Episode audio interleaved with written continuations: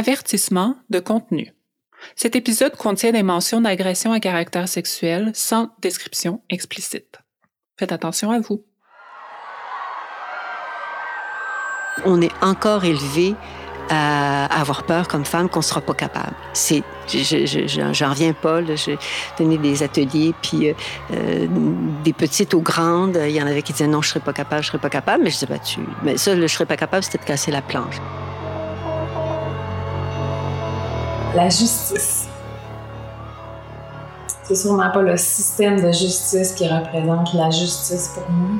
Puis, tu sais, en ce qui est juste, ce qui est équitable. Il y a comme tellement de nuances. La question de la, justice par rapport à, la santé, au corps, pour moi, c'est c'est primordial, puis souvent on l'oublie, tu sais, quand on n'est pas confronté à. Euh, je pense qu'on pourrait jamais être équitable en, termes de santé. On, se fait imposer un corps, ses limites, etc. Dans la société dans laquelle on vit, où il faut qu'on soit full productif tout le temps, où même dans nos cercles d'amis, des fois, on se sent mal de dire je vais manquer tel événement social, tel événement euh, militant, tu sais, ou euh, scolaire, peu importe, parce que je file pas, parce que je suis fatiguée. Les femmes puis les personnes qui sont menstruées, il y en a beaucoup, là. C'est deux journées par mois où t'es pas vraiment productif, puis là, ou plus. Mais là, à la fin de l'année, c'est sûr que t'es plus précaire financièrement. Tu sais, fait que. Avez-vous des solutions? Je sais pas.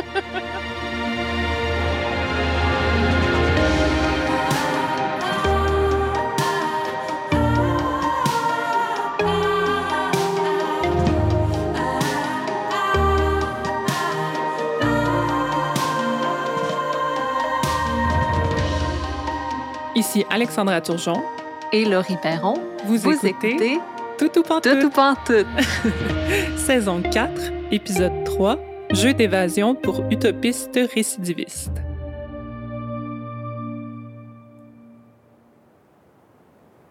Pour recouvrir les fissures,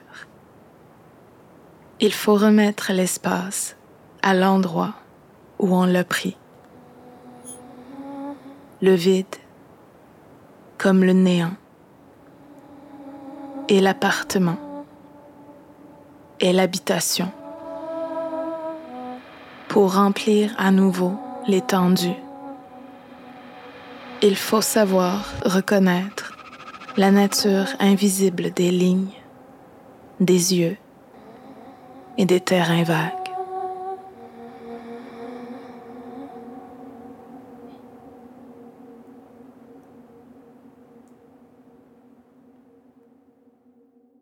Il y a bien des affaires qu'on vit qui sont injustes, mais on le sait pas avant d'en parler avec d'autres mondes, puis de constater qu'on n'est pas tout seul à les vivre. Mm-hmm. Comme en parlait Marie-Ève Boisvert, qui est documentariste et aussi monteuse de ce balado. Allô Marie-Ève.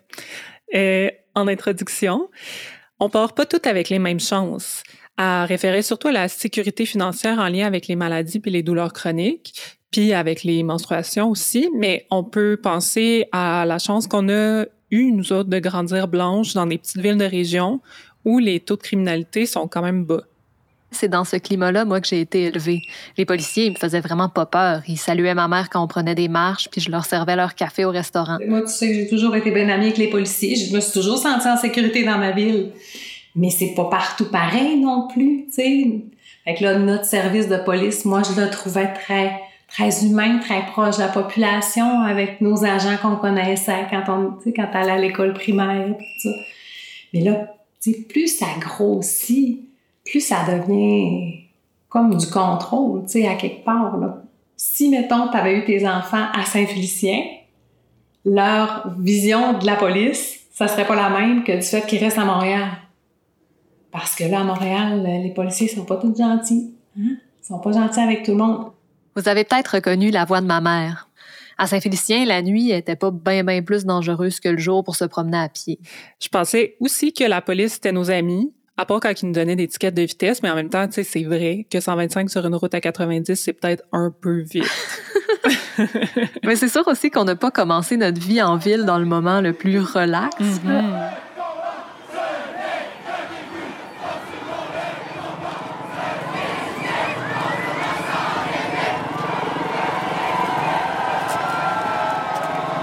Le mouvement étudiant contre la hausse des frais de scolarité en 2012, ça a été somme toute formateur dans notre vision de la sécurité, de la police, de la violence, puis des rapports de pouvoir. On va se le dire, on a été vraiment chanceux de d'avoir allumé aussi tard dans notre vie que la police, ben, c'est surtout notre ami quand on est du bon bord de la norme.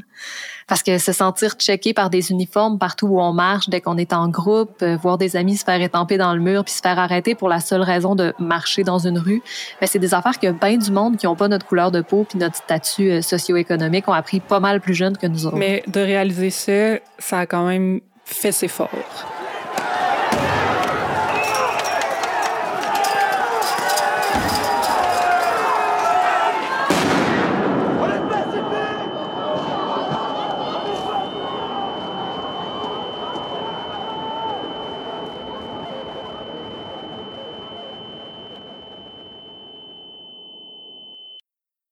Ça a vraiment anéanti en fait notre confiance dans la police de Montréal, puis aussi ben personnellement en tout cas dans les corps policiers plus généralement, puis dans le gouvernement qui était quand même au top de la pyramide des décisions euh, pendant la grève de 2012. Et encore à ce jour. La grève étudiante de 2012, comme plein d'autres mouvements militants, a impliqué une certaine organisation de groupe. Les gens se sont organisés par ville, par université, par département, plus largement par fédération ou regroupement étudiant aussi. Puis à ce moment-là, on était tous occupés à se battre contre un pouvoir étatique plus grand que nous, euh, incluant la police euh, et le gouvernement. Mais à l'intérieur même des cercles militants, il y en avait quand même des rapports de pouvoir. Puis la première invitée de l'épisode d'aujourd'hui a été euh, bien impliquée dans le mouvement militant de 2012, puis elle a observé de près ces rapports de pouvoir-là. Allô, je m'appelle Laurence Ingenito et je suis féministe. Euh, fait qu'on est en 2013 à peu près, euh, post-grève étudiante. On est tout épuisé, poqué, traumatisé, en crise, puis déçu. Euh, puis les couches de déception arrivent une après l'autre, puis un moment donné, entre euh, femmes, on réalise qu'une des grosses couches de déception qui nous marque, c'est le fait qu'il y a eu qu'il y avait beaucoup de sexisme dans le mouvement étudiant, qu'il y avait beaucoup de misogynie, puis euh, puis qu'il y a eu des agressions sexuelles, puis la parole commence à se libérer, puis on sait comment ça marche là. Plus on en parle, plus on en parle. Euh, fait qu'il y a beaucoup de lieux en non-mixité qui commencent à s'organiser et une de mes amies réalise que le gars qui l'a agressé a aussi agressé d'autres gens. Dans le cadre de nos lieux de non-mixité, de nos rencontres en non-mixité, émerge une analyse collective de la culture du viol dans nos mouvements militants. Et puis, elle, elle veut adresser cette culture du viol-là à travers euh, son processus personnel pour obtenir justice. Euh, notamment parce que ce gars-là qui l'a agressé est une personne quand même connue dans le mouvement. Elle ayant vécu des violences policières et lui ayant été peut-être judiciarisé, euh, ça fait pas du tout partie des solutions euh, pour elle d'utiliser la police. Donc, plutôt que de rapporter l'agression à la police, L'ami de Laurence, accompagnée de plusieurs personnes de confiance autour d'elle, ont décidé d'amorcer un processus de justice transformatrice. Puis ce processus-là s'inscrit dans un courant plus large de ce qu'on appelle la justice alternative. On retrouve là-dedans, entre autres, la justice réparatrice, la justice restaurative et la justice transformatrice, qui sont plusieurs façons de s'organiser en réaction ou en parallèle du système de justice actuel, parce qu'on constate de plus en plus que notre façon de gérer la criminalité par l'emprisonnement est peu efficace et adaptée aux réelles problématiques qui causent cette même criminalité. La justice transformatrice, à la base, est inspirée des processus de résolution de conflits dans les communautés autochtones, euh, beaucoup au Canada et en Australie, et dans certaines communautés noires abolitionnistes des prisons et LGBTQIA aux États-Unis puis dans le Canada anglophone. C'est utilisé comme une solution de rechange à la justice de l'État pour gérer les violences qui sont faites à la fois dans la communauté et à l'encontre de leur communauté, euh, comme les violences policières, la surjudiciarisation, par exemple la conception des violences dans ces processus-là, euh, c'est une vision du tort qui est commis comme ancré dans le contexte social large. Fait que ça prend en compte les rapports de pouvoir qui mènent à la production de la violence. Donc, ça considère que les personnes sont socialement euh, construite dans le cadre de ces rapports de pouvoir-là, puis que c'est euh, ce qu'ils apprennent qui reproduisent les violences. Donc, plus tu vis de la violence, plus tu peux en reproduire. Fait qu'on essaye de réfléchir à comment on pourrait mettre ça en place. Fait que c'est à partir de là que qu'on décide d'utiliser cette technique-là. Le manque de confiance envers la justice, ça vient pas juste du fait d'avoir vu de près puis vécu la violence arbitraire du SPVM dans ces années-là. Ça vient aussi d'une observation plus large chez plusieurs militants et militantes du contexte social actuel. Oui, puis avant de continuer de parler du processus de justice transformatrice de Laurence Ingenito, je pense que ça vaut la peine qu'on établisse un petit peu ce contexte-là. On a des données qui datent de 2020 au Canada et on a 104 personnes incarcérées par 100 000 habitants.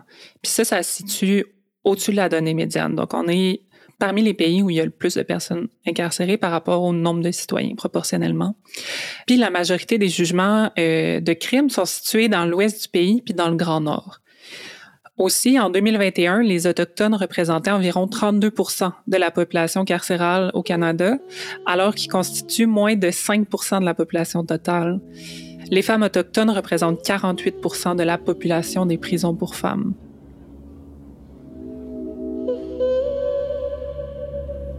En fait, au cours des années 80, 90, 2000, on est passé au Canada d'un État qui valorise davantage les mesures de prévention de la criminalité, fait que les mesures d'aide économique, de soutien professionnel, d'insertion sociale, vers un État qui choisit de criminaliser puis de punir les actions individuelles à place de prévenir et aider.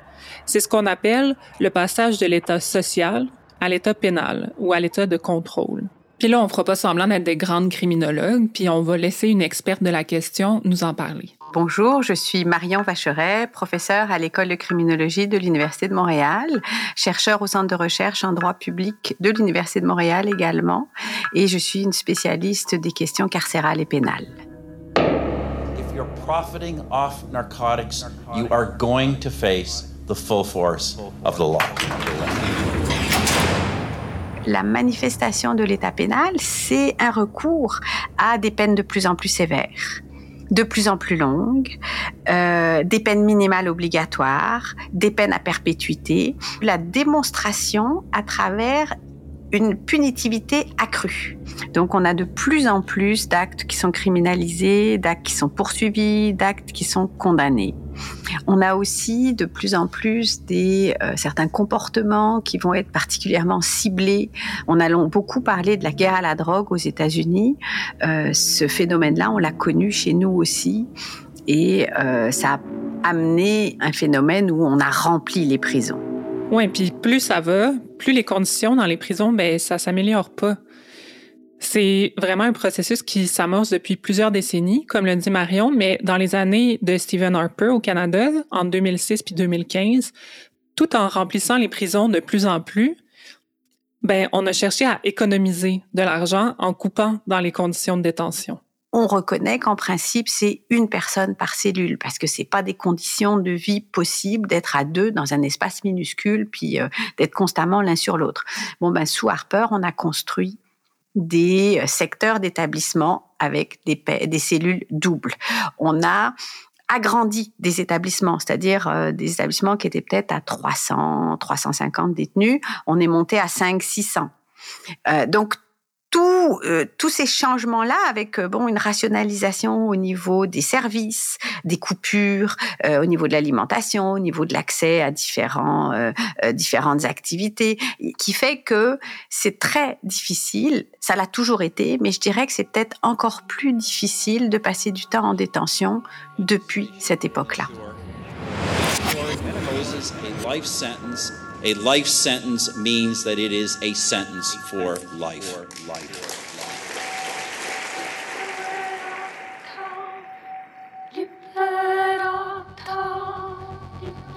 On te demande de travailler sur toi, d'être une meilleure personne, mais loin et coupé de toute source de bonheur, de la famille, des amis. Devenir un meilleur citoyen dans un endroit où même le citoyen le plus équilibré ne pourrait pas le faire. Les moments passés en prison sont des moments d'éternité qui ne reviendront plus. Ça nous a été volé. On punit un crime par un autre crime. On n'a pas le droit d'empêcher quelqu'un de vivre. La prison, c'est la preuve que la société a des failles. Nous sommes les résultats de la faiblesse de la société. En tant que petite fille, on a appris quelque chose qui a fini par nous amener en prison. Esther D tente d'agir.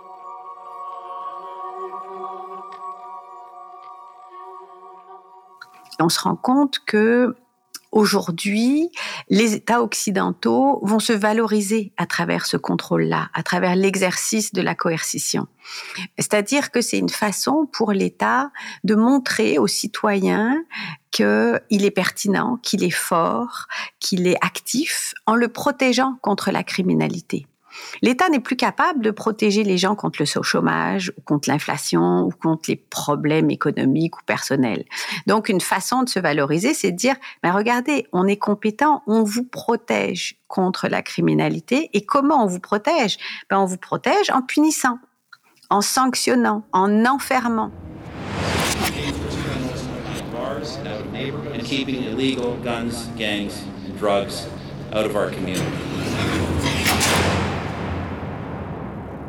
On s'entend que ça reste un choix politique d'investir plus dans la lutte à la criminalité que dans l'aide sociale puis le soutien des populations marginalisées. Parce que de protéger les gens contre les causes premières des difficultés sociales et financières qui poussent à la criminalité, c'est aussi protéger la population de la criminalité.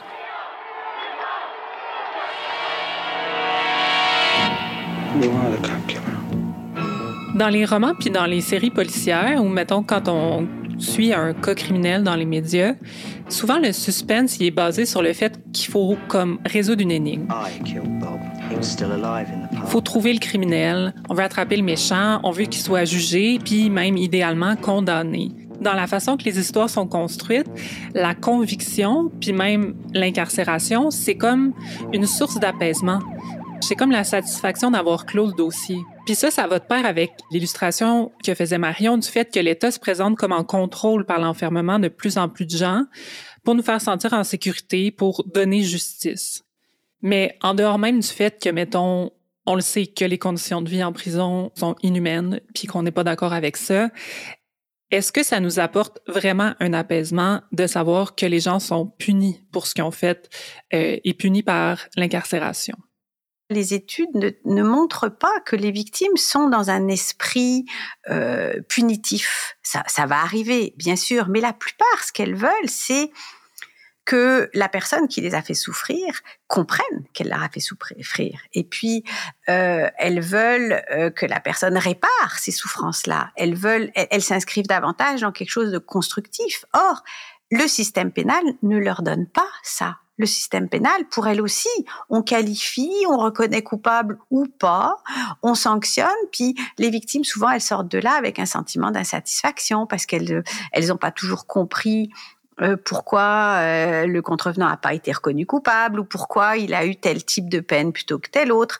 Disons que euh, on manque clairement notre effet avec le système tel qu'il est aujourd'hui. Notre autre invitée, Laurence Ingenito, elle a étudié ce sentiment-là de justice. Parce qu'en plus d'avoir participé à un processus de justice transformatrice elle-même, ben, elle a approfondi son intérêt pour la recherche de justice alternative dans son mémoire de maîtrise. Puis plutôt que de chercher à améliorer le système de justice en place, ben, elle a pris la question de l'autre sens complètement.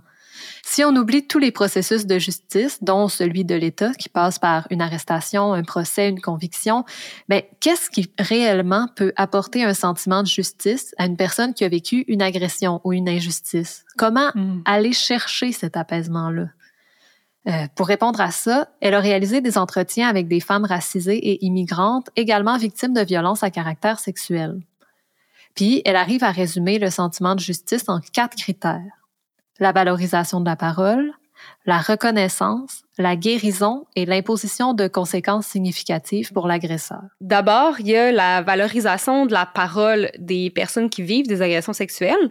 Fait que le fait d'être cru, d'être entendu par rapport aux violences qui sont vécues, mais aussi par rapport aux besoins d'aller mieux. Euh, Puis c'est cette parole-là, lorsqu'on l'entend publiquement, qui permet de challenger le statu quo puis d'ébranler l'impunité des agresseurs. Bon, c'est un mémoire de maîtrise. Puis même pour Laurence, c'est quand même difficile de le résumer en trois minutes sans qu'on ait le cerveau qui explose toute la gang. Fait qu'on va essayer de faire notre part en vous vulgarisant euh, chacun des critères.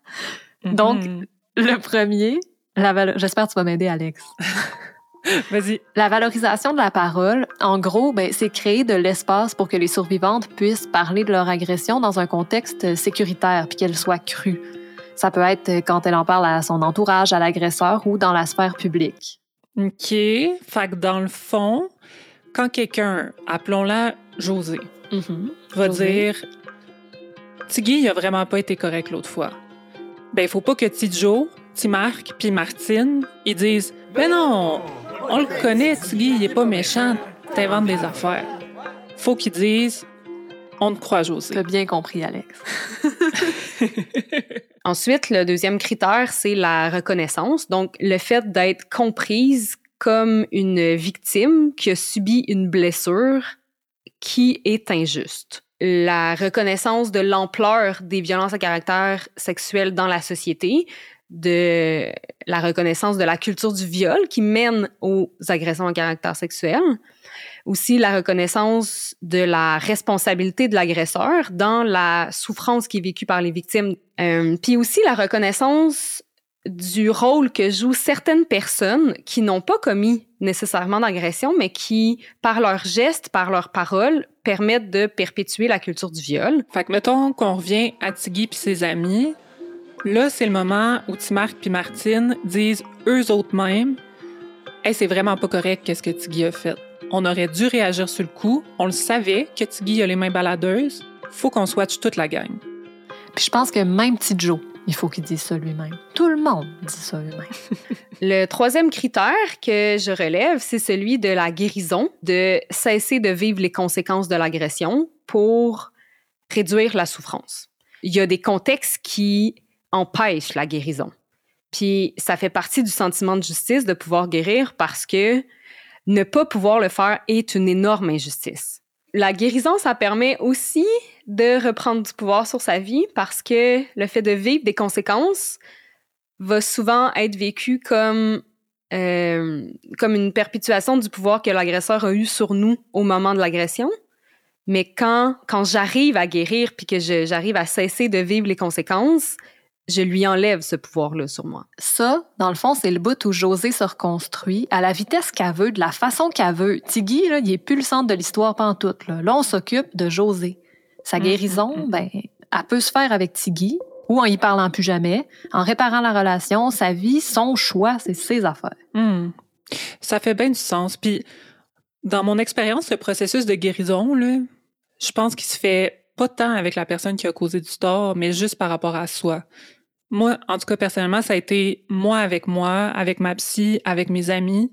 Puis une fois que j'ai accepté que qu'est-ce que j'avais vécu, c'était pas correct, ben j'avais pas vraiment besoin que la personne qui me l'ait fait me valide. De toute façon, j'ai pas le goût ni l'énergie d'y faire comprendre.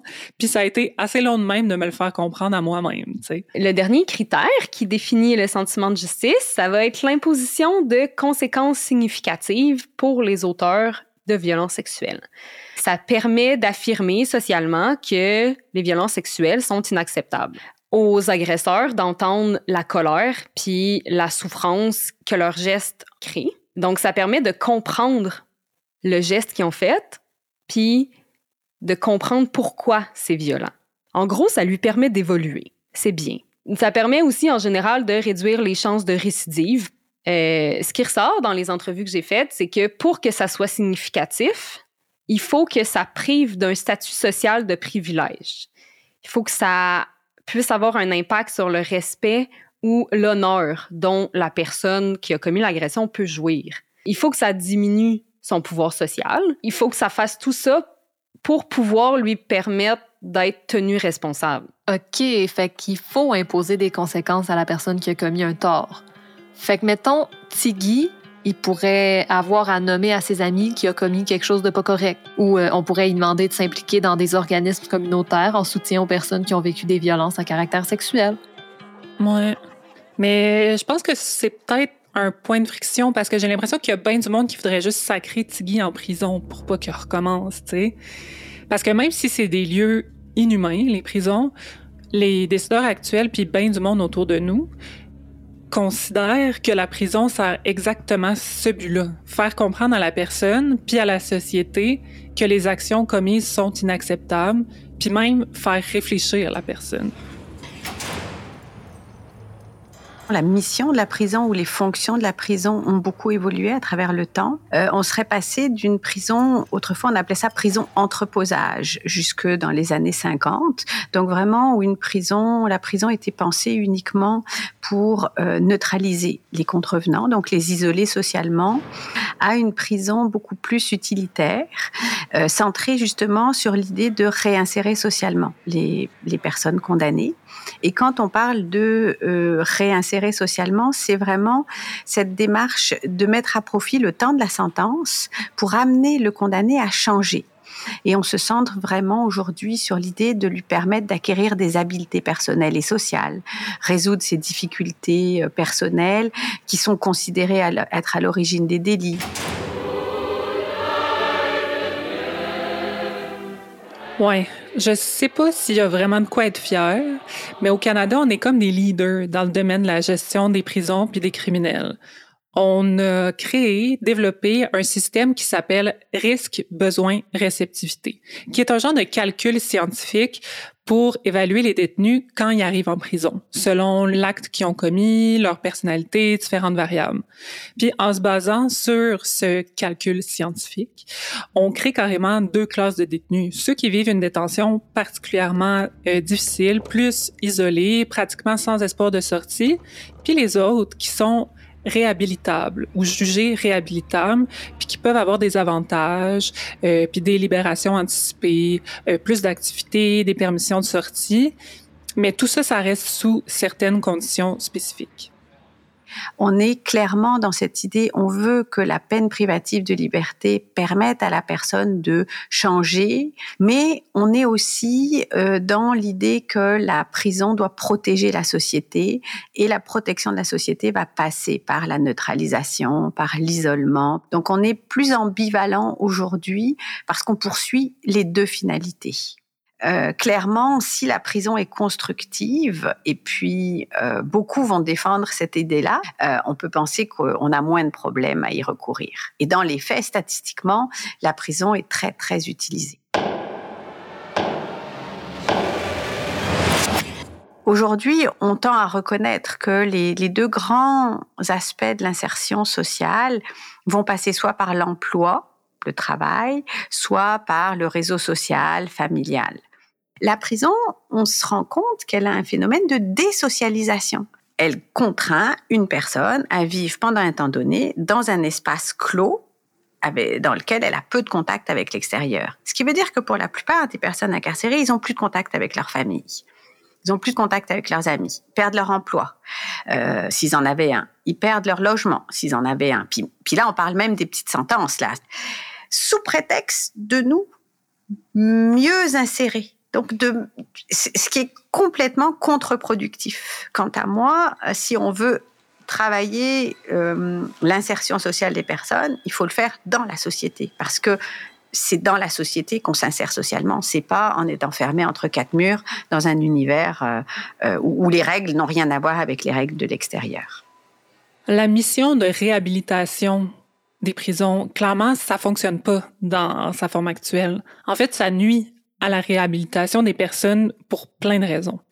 Aujourd'hui, on s'attend à ce qu'une personne incarcérée, elle accepte les évaluations qu'on fait sur elle et elle suive ce qu'on lui dit. On, a mis en place des programmes, des permissions de sortir, mais il faut les mériter, il faut avoir le bon comportement. En fait, c'est parce que ça place la personne dans un contexte où elle peut à tout moment perdre cette recommandation-là. C'est-à-dire, c'est pas acquis. Et ça, c'est ce que les détenus appellent le système nanan.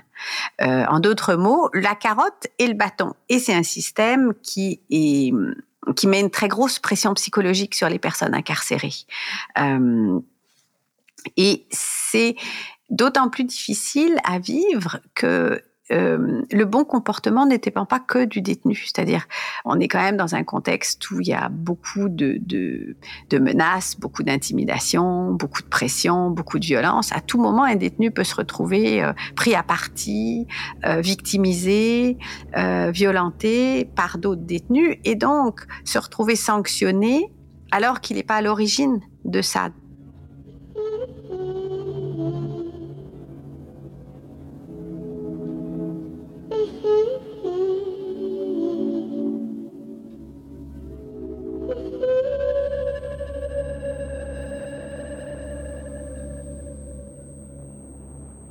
L'impact que la prison a sur une personne, euh, c'est quelque chose, je dirais, d'extrêmement souffrant.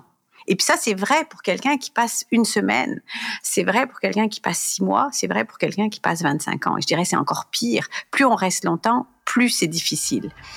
La prison, c'est un milieu qui va euh, demander ou imposer des contraintes physiques, des contraintes psychologiques, des contraintes sociales qui sont majeures. Quand je parle d'un univers physique, c'est que la personne qui est incarcérée, du jour au lendemain, elle se retrouve dans un univers où elle est constamment surveillée, constamment observée. Elle a plus aucune intimité, même aller aux toilettes ou dormir, elle ne le fait que sous surveillance, c'est-à-dire n'importe qui peut par l'œilleton voir ce qui se passe dans la cellule.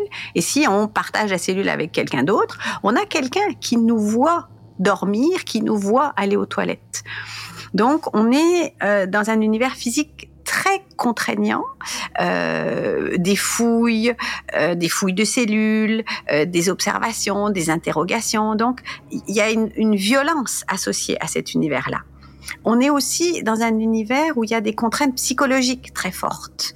Euh, on est isolé de sa famille, on est isolé de ses amis, on a un temps de sentence à faire, c'est-à-dire que ben il faut accepter de qu'on va passer les six prochains mois, mais pour certains les 25 prochaines années dans cet univers-là euh, faut accepter les délits qu'on a commis. Faut donc il y a, y a, une pression psychologique, une dureté psychologique à laquelle on pense pas, qui, qui est très très violente. Et puis il y a le milieu social. C'est aussi, ben, on se retrouve à 500, 600 personnes, partager un espace, partager euh, une salle commune, partager euh, la cour avec d'autres qui sont là sous contrainte, qui sont personne n'est content d'être là, et bien sûr c'est des contrevenants. Donc il y en a plusieurs. Euh, solutionnent leurs problèmes par la violence ou par l'intimidation. Donc on se retrouve dans un univers avec des règles particulières, une hiérarchie spécifique, beaucoup de violence entre détenus, beaucoup de peur des uns des autres entre détenus. Euh, donc c'est un univers qui, pour chaque individu, est très difficile à vivre.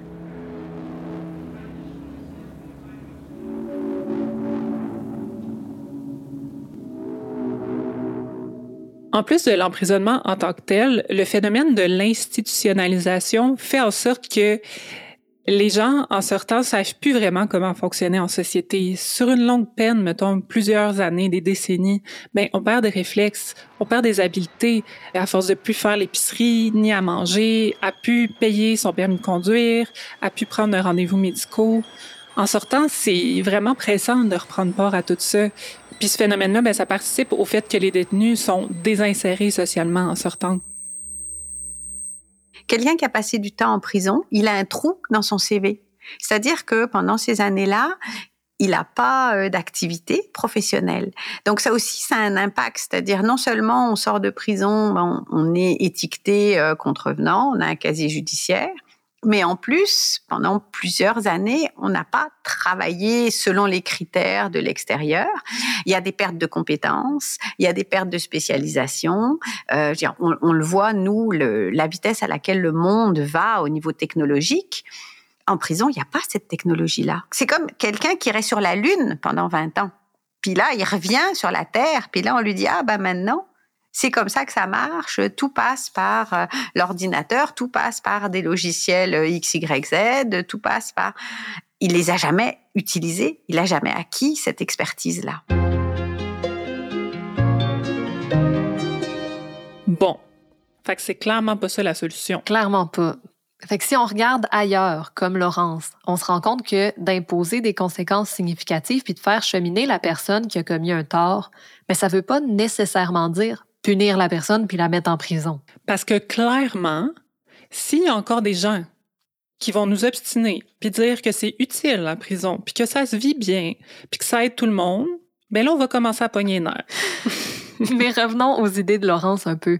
Euh, sans que ce soit des conséquences, là, il y a d'autres choses que les contrevenants peuvent faire. Ils peuvent choisir de prendre part activement dans un processus qui va les faire évoluer, par exemple une thérapie ou un processus de justice transformatrice. Puis justement, on avait commencé à parler du processus qu'avait entrepris Laurence Ingenito et les gens de son militant au début de l'épisode, mais on n'a pas encore expliqué comment ça s'est déroulé. On se rappelle que Laurence Ingenito et la communauté dans laquelle elle gravite sont en plein choc, puis que c'est hors de question pour elle de passer par le système de justice pénale pour y remédier. Sa communauté militante a donc choisi de mettre en place un processus horizontal avec un groupe de personnes de confiance proches de la survivante et de l'agresseur pour tenter de réparer une partie des torts, puis en même temps de faire évoluer la communauté par un partage d'apprentissage. Donc, le processus de justice transformatrice qu'on a essayé de mettre en place parce qu'on cherchait un processus pour obtenir justice puis transformer la culture du viol dans nos milieux. C'est un processus qu'on a divisé en deux sphères. La sphère publique visait la transformation, ou en tout cas l'évolution du milieu militant euh, quant à la culture du viol. Le groupe a organisé des ateliers pour former les étudiantes et les étudiants sur la culture du viol, sur la justice transformatrice, puis sur le processus qu'elles étaient en train de mener. Et elles ont aussi écrit un texte pour résumer les fondements théoriques et politiques du processus. Pendant ce temps-là, une sphère plus restreinte était centrée sur la survivante, sur la personne qui avait commis l'agression et sur le processus de réparation suite à l'agression. Si les ateliers puis la sensibilisation ont été somme toute appréciés de la communauté, le processus en soi a créé tout un émoi.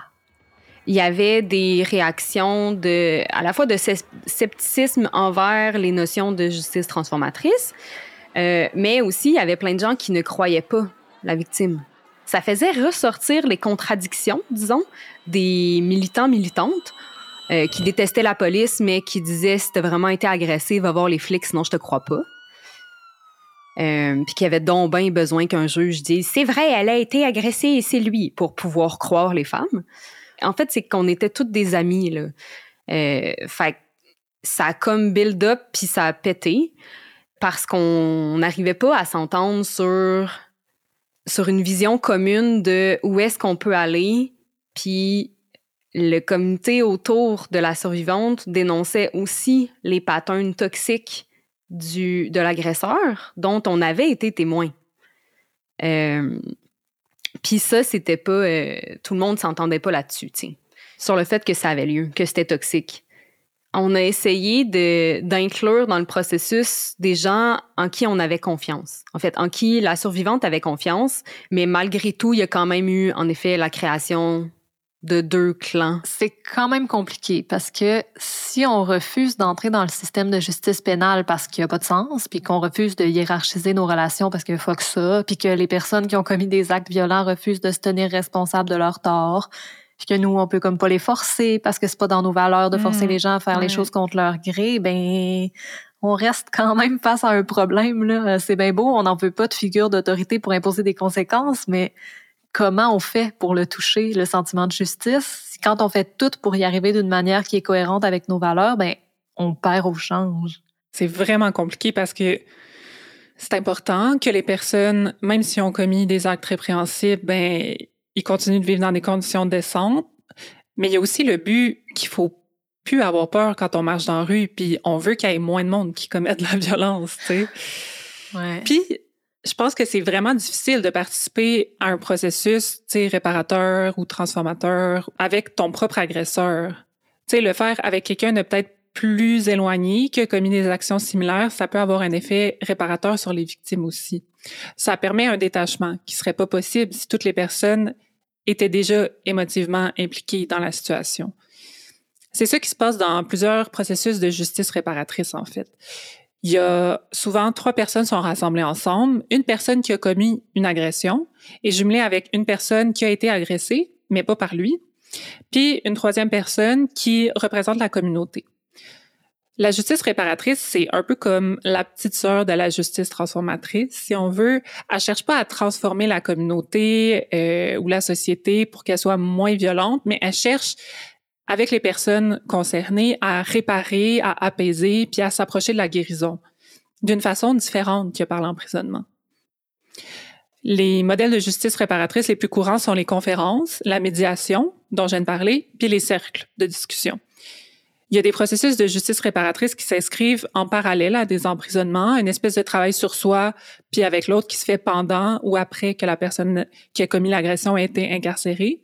Il y a aussi des processus qui se réalisent complètement en marge des institutions.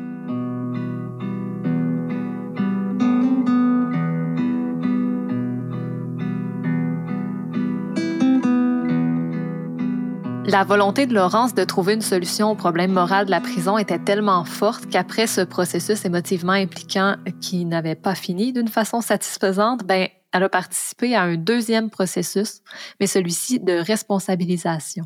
La première fois, j'étais très impliquée émotionnellement. Je connaissais les gens, puis j'avais de l'affection pour ces gens-là.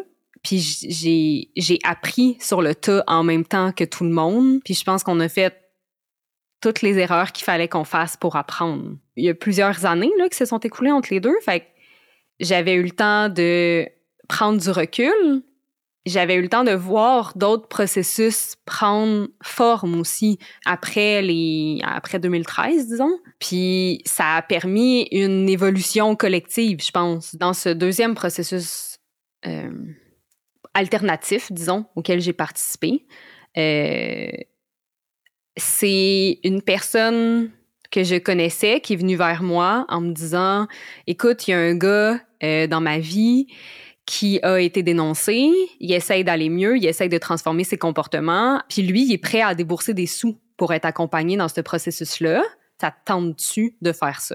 Euh, il a été dénoncé publiquement euh, parce que c'est une personnalité publique et qui prenait la parole dans un événement ils ont annulé sa présence, puis lui, il avait envie de continuer à prendre la parole et il savait qu'il fallait qu'il évolue dans ses, euh, dans ses comportements et dans ses réflexions, puis qu'il devienne une meilleure personne. Donc, il est allé chercher de l'accompagnement. Puis un moment donné, dans nos rencontres, j'ai compris que c'est ça qui se passait. En fait, que ce qui se passait, c'est qu'il venait un peu chercher l'approbation d'une féministe qui avait fait de la justice transformatrice pour pouvoir recommencer à prendre le micro. En fait, ce qu'il cherchait, c'était à réparer son geste pour que la victime lui donne aussi le droit de reprendre la Ah, parole. ben oui. Ah. Ah. Esti. Je me Aïe, disais aïe, le processus que j'ai fait avec lui, c'est d'essayer de lui expliquer qu'il pouvait pas rien attendre de sa part à elle, qu'il pouvait juste faire un processus de réflexion pour essayer d'être une meilleure personne, puis que le reste, ça lui appartenait à elle. Euh, malgré ça, je pense qu'il a réellement fait un, il était réellement impliqué dans le processus. Il a réellement cheminé. Il était très honnête dans son cheminement intérieur. C'était aidant parce qu'il vivait une réelle détresse à un certain moment. Puis il avait besoin de soutien. Puis il trouvait ça important d'avoir un soutien qui n'était pas en psychothérapie, donc un soutien qui lui permettait d'être confronté à la réalité puis d'être confronté à ce qu'il avait fait. Dans le fond, je l'aidais à cheminer avec la confrontation. Euh, je sens que c'était vraiment aidant pour lui. Dans le fond, dans le deuxième processus, il n'y avait pas de visée transformative sociale. Euh, fait qu'il n'y avait pas de communauté d'impliqués. Puis s'il y en avait eu une, ça aurait été plus difficile émotionnellement. Ben, versus quand c'est une personne qui essaye d'être une meilleure personne, c'est à lui que ça demande de l'énergie, c'est tout. Puis c'est correct, là. C'est juste pas de la justice transformatrice. Ay, pero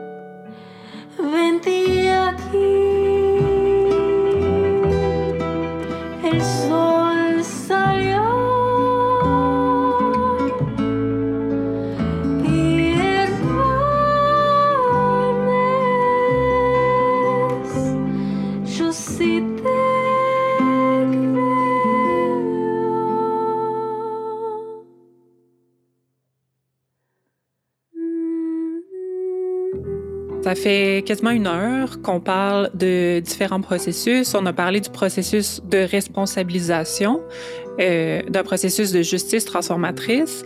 On a survolé la justice réparatrice, puis on a parlé en long et en large du système de justice pénale actuel avec les prisons. On a survolé leurs points positifs et négatifs, puis on a une belle grille avec deux colonnes de pour puis de contre. On a présenté tout ça comme on voudrait que ce soit. Un beau plateau de fromage où tout le monde peut choisir celui qu'ils veulent, mais Mm. c'est pas tout à fait de même dans la vraie vie. Euh, ça arrive des cas où, comme dans les processus vécus par Laurence, tout se fait en marge du système de justice étatique.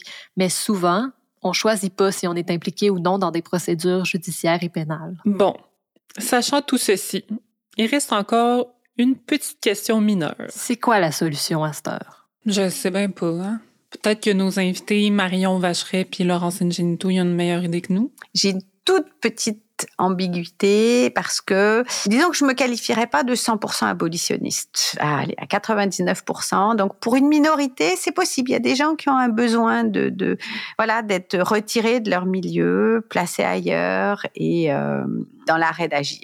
Ceci dit, euh, je dis ça, puis en même temps, on, on peut tout à fait penser ce, ce besoin d'arrêt d'agir et d'isolement dans d'autres contextes que la prison telle qu'elle est pensée. La prison, sauf exception, elle fait pas réfléchir. Ou quand elle fait réfléchir, ça prend des années, et puis c'est euh, une réflexion que les personnes pourraient faire dans un autre contexte. Or, moi, je pense qu'il faut euh, penser notre objectif face à des actes criminels, en tout cas moi, mon objectif, ça devrait être notre objectif social, c'est d'amener les contrevenants à prendre conscience de ce qu'ils ont fait et à ne pas recommencer, et puis aussi à réparer les torts qu'ils ont causés. Je pense que ce qui permet le plus l'empowerment, c'est d'offrir une multitude de types de processus pour obtenir justice. C'est-à-dire que si tu as juste une manière qui t'est offerte pour faire face aux agressions que tu as vécues, tu pas de choix. Si on, offre plus- plusieurs possibilités puis qu'on valorise plusieurs types de processus aussi, qu'on dit pas quoi faire aux femmes avec les agressions qu'elles ont vécues, en fait, là, on a un réel pouvoir sur notre processus. Si je me fais dire, t'as vécu une agression, il est vraiment connu, il faut absolument que tu le dénonces pour protéger les autres, j'ai pas d'empowerment dans ce processus-là. Si on me parle de plusieurs manières de faire face à cette agression-là, puis que je peux prendre un petit peu par-ci puis un petit peu par-là, mais là, je suis en train de construire mon propre processus, quelque chose qui fait sens en lien avec mes besoins qui seront pas les mêmes que une personne à côté de moi, puis qui vont évoluer dans le temps. Moi, ce que je souhaite, notamment en termes d'agression sexuelle, etc., c'est qu'il y ait des vrais changements de société et c'est que ceux qui commettent ces gestes-là, ils, ils arrêtent parce qu'ils sa- ils savent que euh, ça se fait pas, puis que c'est c'est de la violence, puis que c'est c'est ça qu'on veut. C'est pas qu'ils aillent en prison pendant 50 ans. Je m'en fiche, moi. Enfin, faisons quelque chose qui soit vraiment constructif. Oh, on aime assez ça quand nos experts s'entendent à la fin d'un épisode. Surtout que sortir de la justice pénale, c'est notre rêve. Hmm. Mais on s'entend qu'il est quand même difficile à appliquer à la société entière à court terme, puis que ça dépend pas tant que ça de nous individuellement, ni de Marion et Laurence, malheureusement. Hmm. Fait qu'on fait quoi en attendant? Pour Véronique O'Leary, autrice et féministe de renom qu'on a rencontré le temps d'un épisode devant public l'automne dernier, ça sert à rien d'attendre. Selon elle, la sécurité, ça passe par le corps, puis c'est ça qui l'a poussé à offrir des cours d'autodéfense féministe depuis les années 80. C'est pas faire du karaté, c'est pas fait, c'est vraiment l'autodéfense. C'est comment je vais chercher ma force parce que j'ai de la force. C'est prouver rapidement que j'ai de la force. Il y a une petite fille qui dit, elle dit, quand j'ai cassé ma planche, elle dit, j'ai vu que j'étais forte. C'est, c'est émouvant de voir, aller le regarder, des petites filles, des points comme ça, qui rah, cassent la planche. Moi, chaque planche, c'est comme, ah! tu sais, donc cette force-là, avec ma professeure de, de, de karaté, euh, là, on disait, ça change la vie, les femmes sont moins gênées pour aller négocier leur contrat à la caisse. C'était, tout était euh, différent. Alors, quand on sortait de nos cours de karaté, on avait envie de se faire attaquer. Tu sais, c'est, c'est comme, on disait, ils vont voir. Puis là, on prenait le métro, mais personne nous attaquait. Donc, euh, c'est, c'est au-delà de la question. C'est pas se battre pour se battre. C'est savoir qu'on a la force. Puis on l'a, la force. Hey, tu parles d'un pep talk. Mais ça, ça m'a remis sur le piton. C'est vrai, il faut reprendre confiance, mais il faut pas lâcher prise sur ce qui marche pas entre-temps. Parce que le but, c'est aussi qu'on soit pas désillusionné de la société puis du monde autour de nous. Puis on a bien vu que notre système, il est pas optimal, puis ça vaudra toujours la peine d'essayer de faire mieux. Si nous prenons au sérieux la gravité et l'insoutenabilité de la situation, le seul choix qui s'offre à nous est de penser l'utopie, c'est-à-dire de construire les outils qui nous permettront de changer les conditions matérielles présentes politiques, économiques et sociales. Penser l'utopie est nécessaire pour tenir nos lignes politiques sans dépendre des agendas et des projets politiques des autres et sans être enfermés dans la position d'éternelle opposante. Ce que nous avons à offrir, c'est le monde de demain. Fania Noël est maintenant le pouvoir.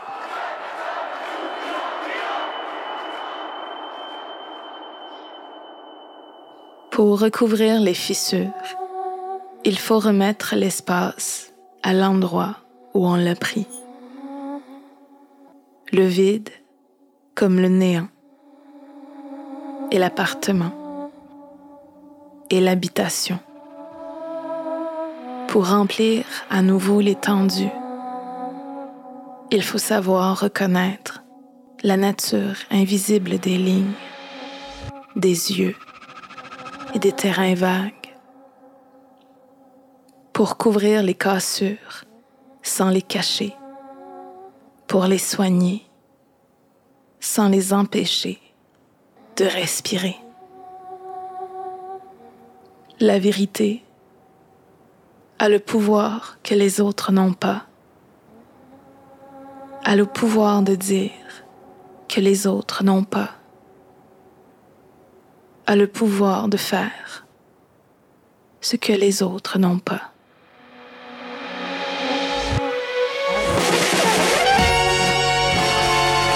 Quand c'est la République qui écrase les peuples. Il n'y a plus de raison sérieuse de s'abandonner aux simulacres électoraux espoir en la représentation. D'attendre de l'État autre chose que la foudre économiste et policière. De se croire protégé par la justice et la loi. Je sais pas si on peut parler d'un processus de responsabilisation quand on écoute deux épisodes de suite sur le système carcéral puis pénal, hein? Faudrait sûrement demander à Laurence. Ouais. En tout cas, on n'est pas là pour imposer des conséquences. Fait que sentez-vous bien libre de poursuivre ou non cette incursion avec nous. Mais ça va être vraiment intéressant parce que dans le prochain épisode, on rencontre la militante et ex-détenue Louise Henry et la criminologue Sylvie Frigon, avec qui on va parler de l'image populaire des criminels notoires puis de l'art comme expérience d'émancipation.